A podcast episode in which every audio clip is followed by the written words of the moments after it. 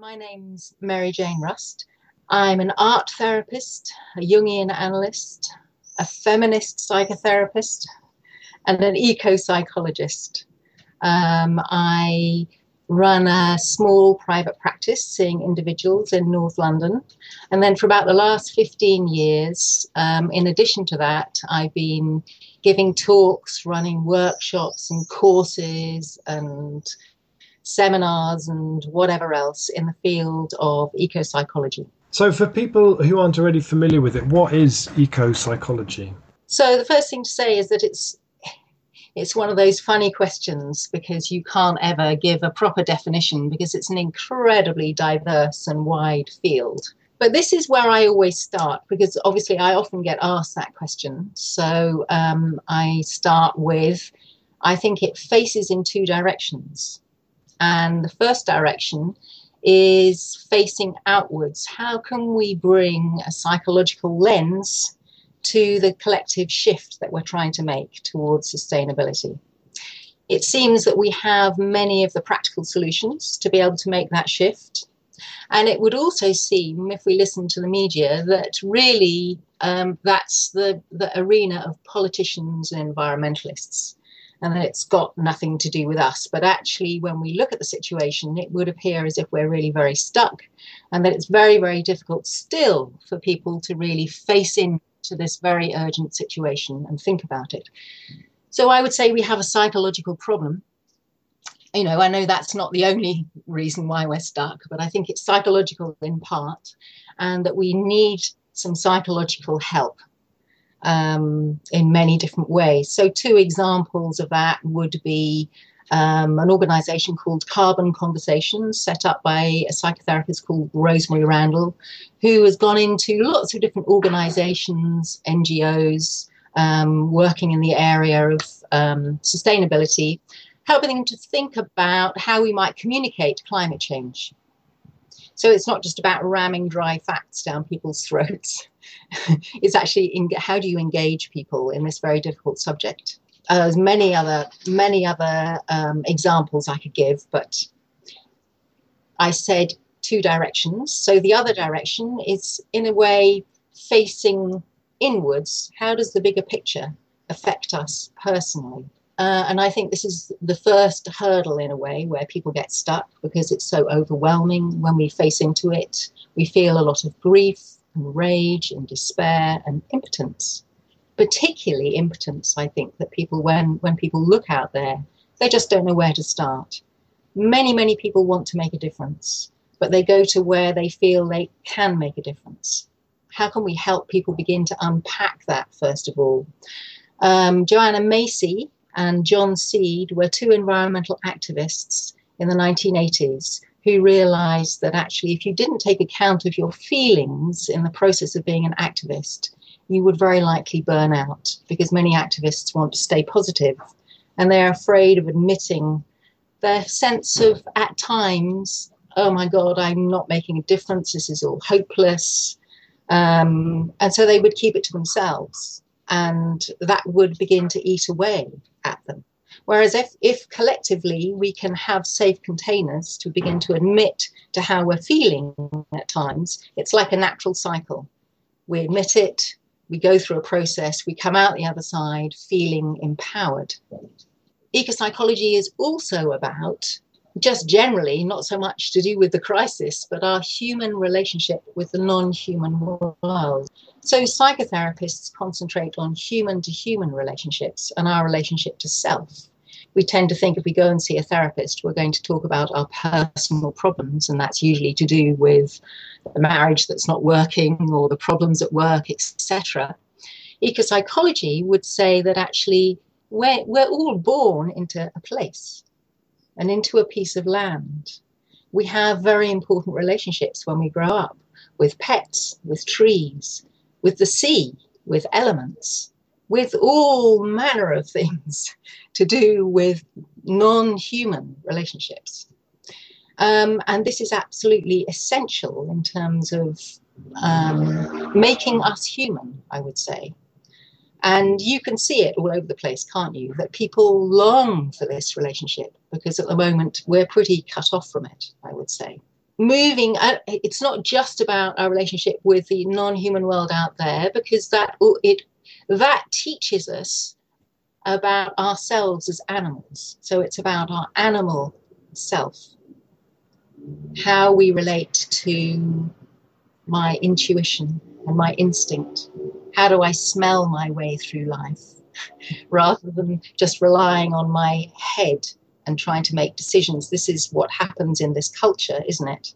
That we're taught to use our mind and our thinking and our rationality, but there's all kinds of other parts of ourselves that are very important in terms of making decisions, and that actually we're very good at knowing things. We have a great deal of knowledge, but I would say that our culture at the moment is lacking in wisdom. And wisdom comes through head, heart, and hands, which you know a great deal about, but it, it, through being embodied, through using all aspects of ourselves. And I think it's when we go out and spend time outdoors that we begin to feel more embodied. So, in terms of one more piece, really, about ecopsychology, um, many people think that it's really just about reconnecting to nature and there's a very important piece about language there because, of course, we are part of nature. So it's about reconnecting to the rest of nature. But I, I've begun to talk about how our culture affects us. And so I think a crucial part of ecopsychology is how our culture shapes our perception of the world that we live in, and that we can't possibly think about our relationship with the rest of nature without thinking about that. That we humans live well, how our culture organizes things and what it teaches us is that apparently we're on top of a hierarchy of beings. And that human hierarchy puts Western values at the top, and race, class, gender is somewhere swimming about in the middle, and indigenous peoples are right at the bottom because they're seen as closest to the other than human world. Sometimes they're seen as animals in a very derogatory way. And then there's a thick black line underneath which all of the rest of nature sits. Actually, you could see this as capitalism, really, and that it, actually what's happening at the moment, even though we abhor slavery in the human world, in effect, we're treating the earth, the whole of the web of life, as our slaves. So there's a power relationship going on. Um, and so I would say at the core of ecopsychology is a radical shift in worldview. And when we lose a connection with nature, what, what do we lose? Many, many things. One of one is that um, I think the motto of our culture is onwards and upwards. As if all we can think of doing is going from down there in those dark caves, making progress up into the light and into reason. Um, this is how progress is somehow visualized. And what we've lost in there is that life actually moves in cycles. You know, when we when we live outdoors a bit more, like our ancestors did, we would be taught by the seasons and by death as part of life.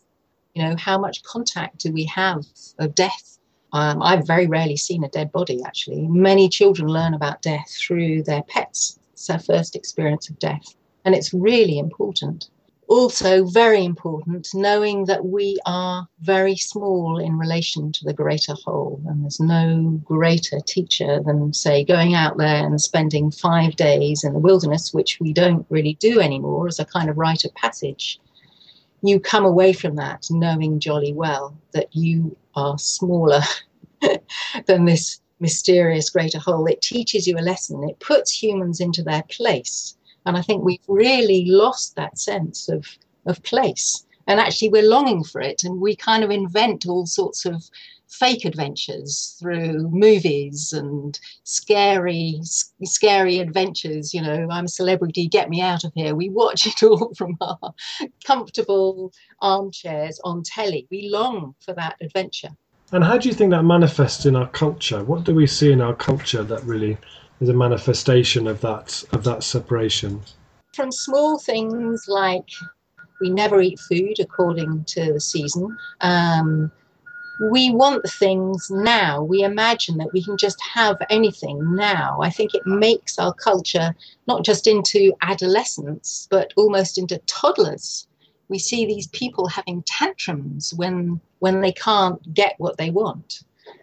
So we've lost a sense of patience. You know, I think iPhone, I, you know, mobile phones are the icing on the cake. Was every last moment where we could possibly be, like standing at the bus stop or sitting on a train, people playing with their mobile phones.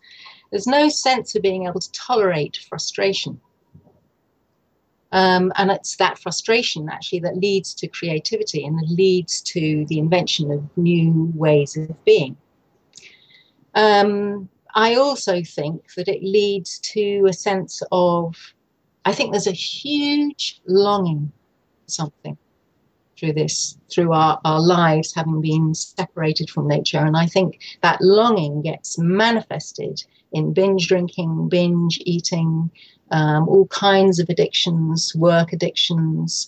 Um, and I think ultimately it's actually a very destructive force when we can't actually get met by something out there, when that longing isn't met um, when that longing for something mysterious isn't met, then I think the destructive destruction destructiveness manifests self-destructiveness and destructiveness towards each other and towards the world.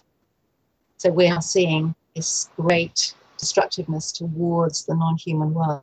Um, on your website, you write this website is dedicated to nature in capital letters.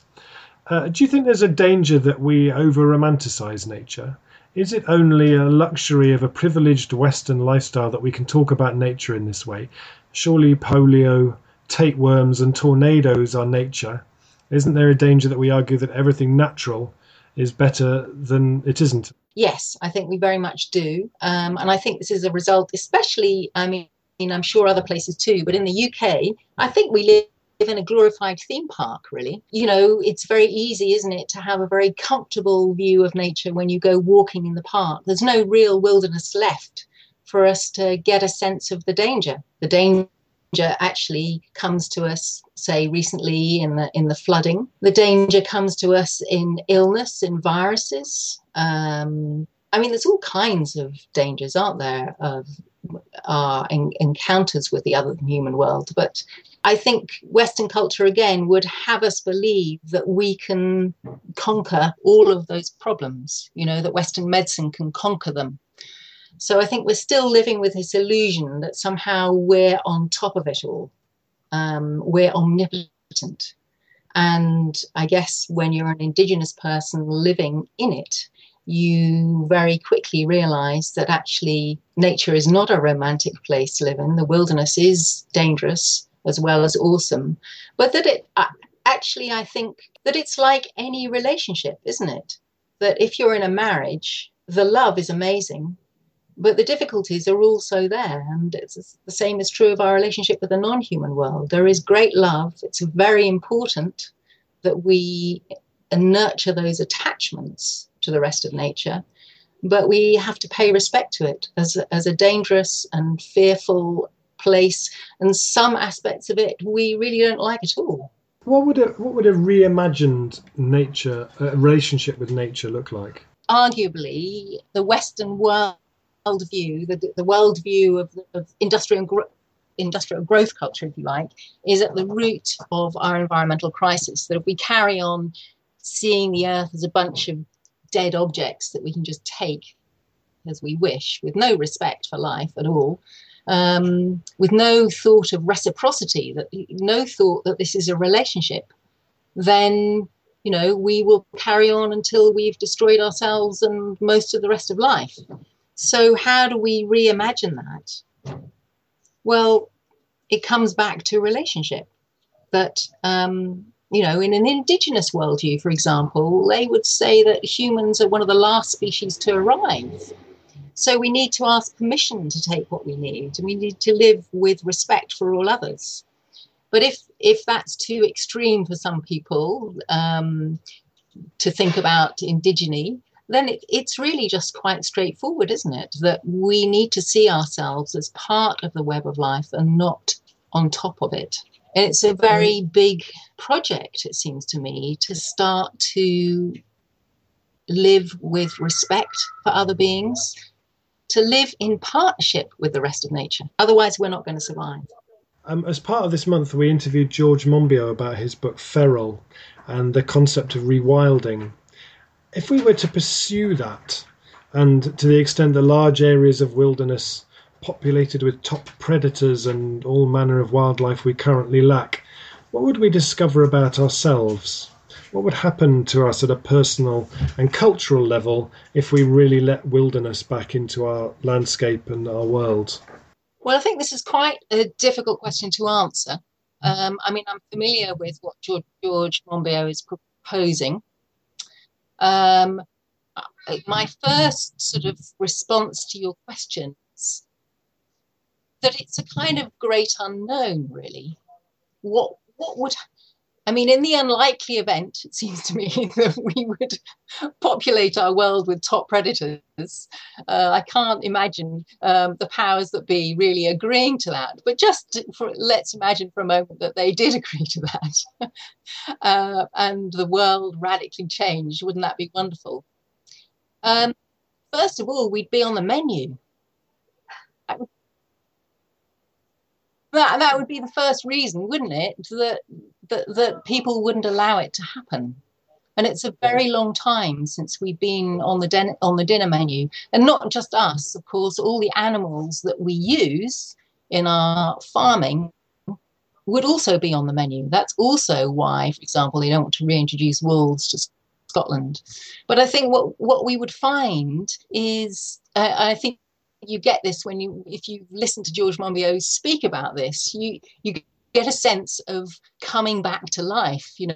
that we're no longer there's a sense of deadness in how comfortable we've made our world and of course i understand why we've done that we've lost all sense of adventure we've lost a sense of living on the edge in ourselves we've lost a sense of our wild selves and as I said earlier, I think we are still, you see many humans go in search of that because it's a huge piece that's missing. So we, we create the adventure that we've, that we've lost. So we go into wilderness for adventure holidays and sometimes people die and then health and safety gets very agitated but you know introducing the top predators would be a very big issue wouldn't it for health and safety people um, but but I th- I suppose you know we would have we would bring back a sense of that wild part of ourselves, which it seems to me would be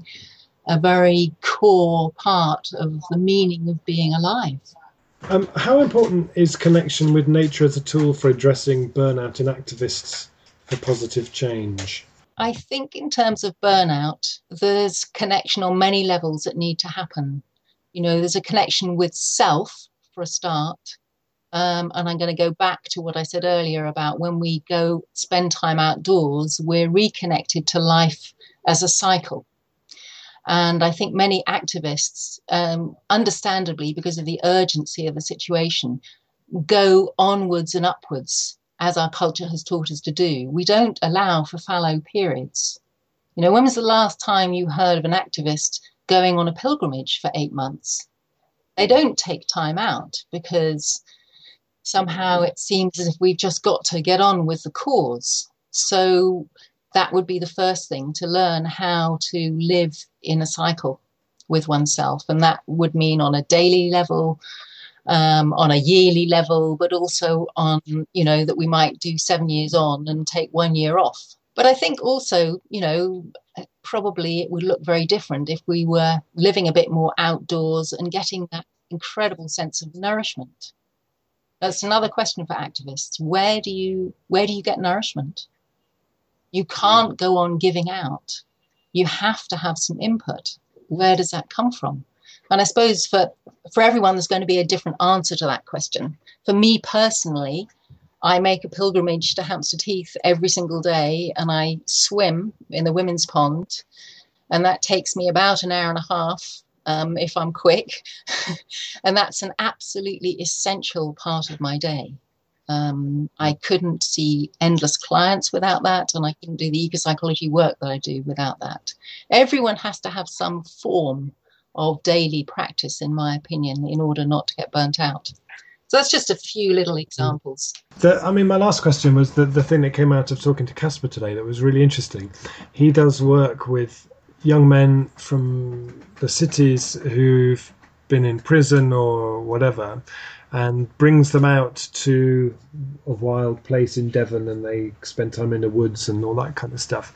And he said he said when you're in a bus with them and they come out of London and then they drive down the M5, down the A38, down the little lanes, and the lanes get smaller and mossier and stuff, and then you pull into this place in the middle of that. Actually, their their experience is by the time they arrive there, they're terrified because um, because the only time that their key experience of nature is in horror films and the people go into the woods and terrible things happen to them. And he said that actually that film, The Blair Witch Project, probably did more damage to a whole generation and its interaction with nature than anything else.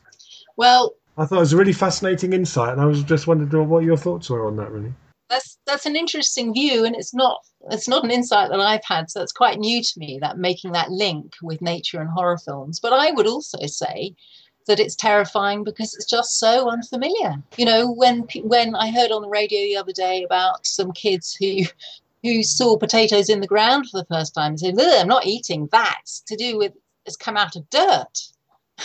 We're just not, you know, they're just not familiar with it. Or milk out of cows' udders. They would probably think it was disgusting. So, so it's it's a lot to do with familiarity, I think um, as much as associations of, that our culture has laid laid onto it.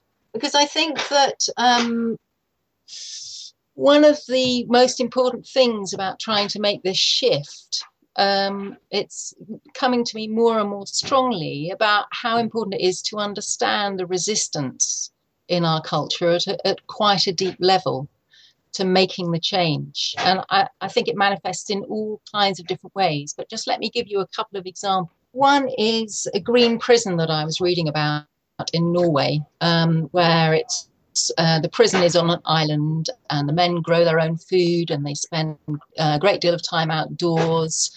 And lo and behold, you know, um, the violence towards themselves and towards the prison officers and towards each other is drastically reduced, you know, but something something like 80%. And their reoffending rate is brought down massively after they're let out of prison.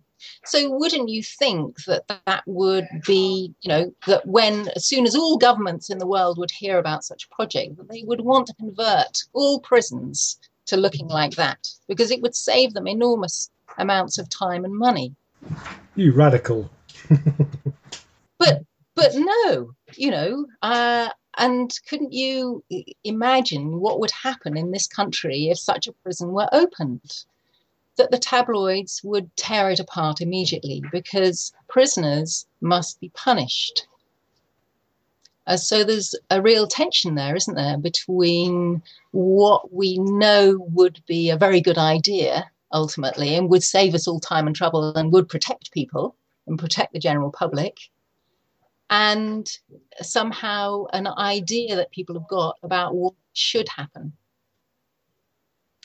Another example, the Natural Change Project, which um, colleagues of mine, Dave Key and Margaret Kerr, have been doing up in Scotland. Um, they were funded by a large green NGO um, to set up this project where they picked key people, key leaders of the community, and to take them through a six month program, which included spending large amounts of time in the wilds, as well as really thinking about sustainability at a deeper level and their own relationship to the to the non-human world and their own relationship to them to themselves. So they go through a long process um, and come out the other end and it's had a huge impact on all of those people. And by the way, those people at the start were not greenies. You know, um, one quote from one of them was that she'd never been off a pavement in her life. So this is quite an amazing feat that they have made such an impact, not only on these individuals, but then these individuals have taken these ideas back into their organizations and made a huge impact.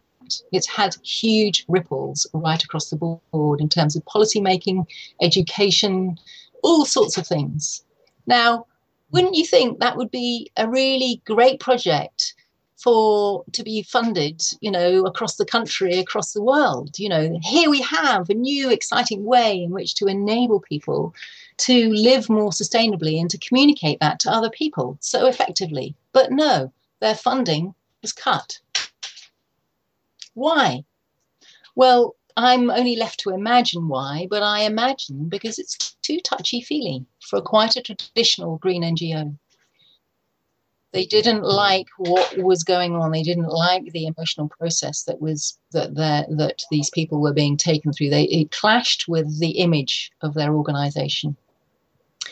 Now I have to say that you know Dave and Margaret have taken that organization on and they've developed it um, in other ways and they're, they're actually doing three year they're about to start a three year training. So um, but it's been a real struggle without that organizational funding. But I just think and there's loads of examples like that. I just think it's really interesting psychologically to think about what stops us doing what makes most sense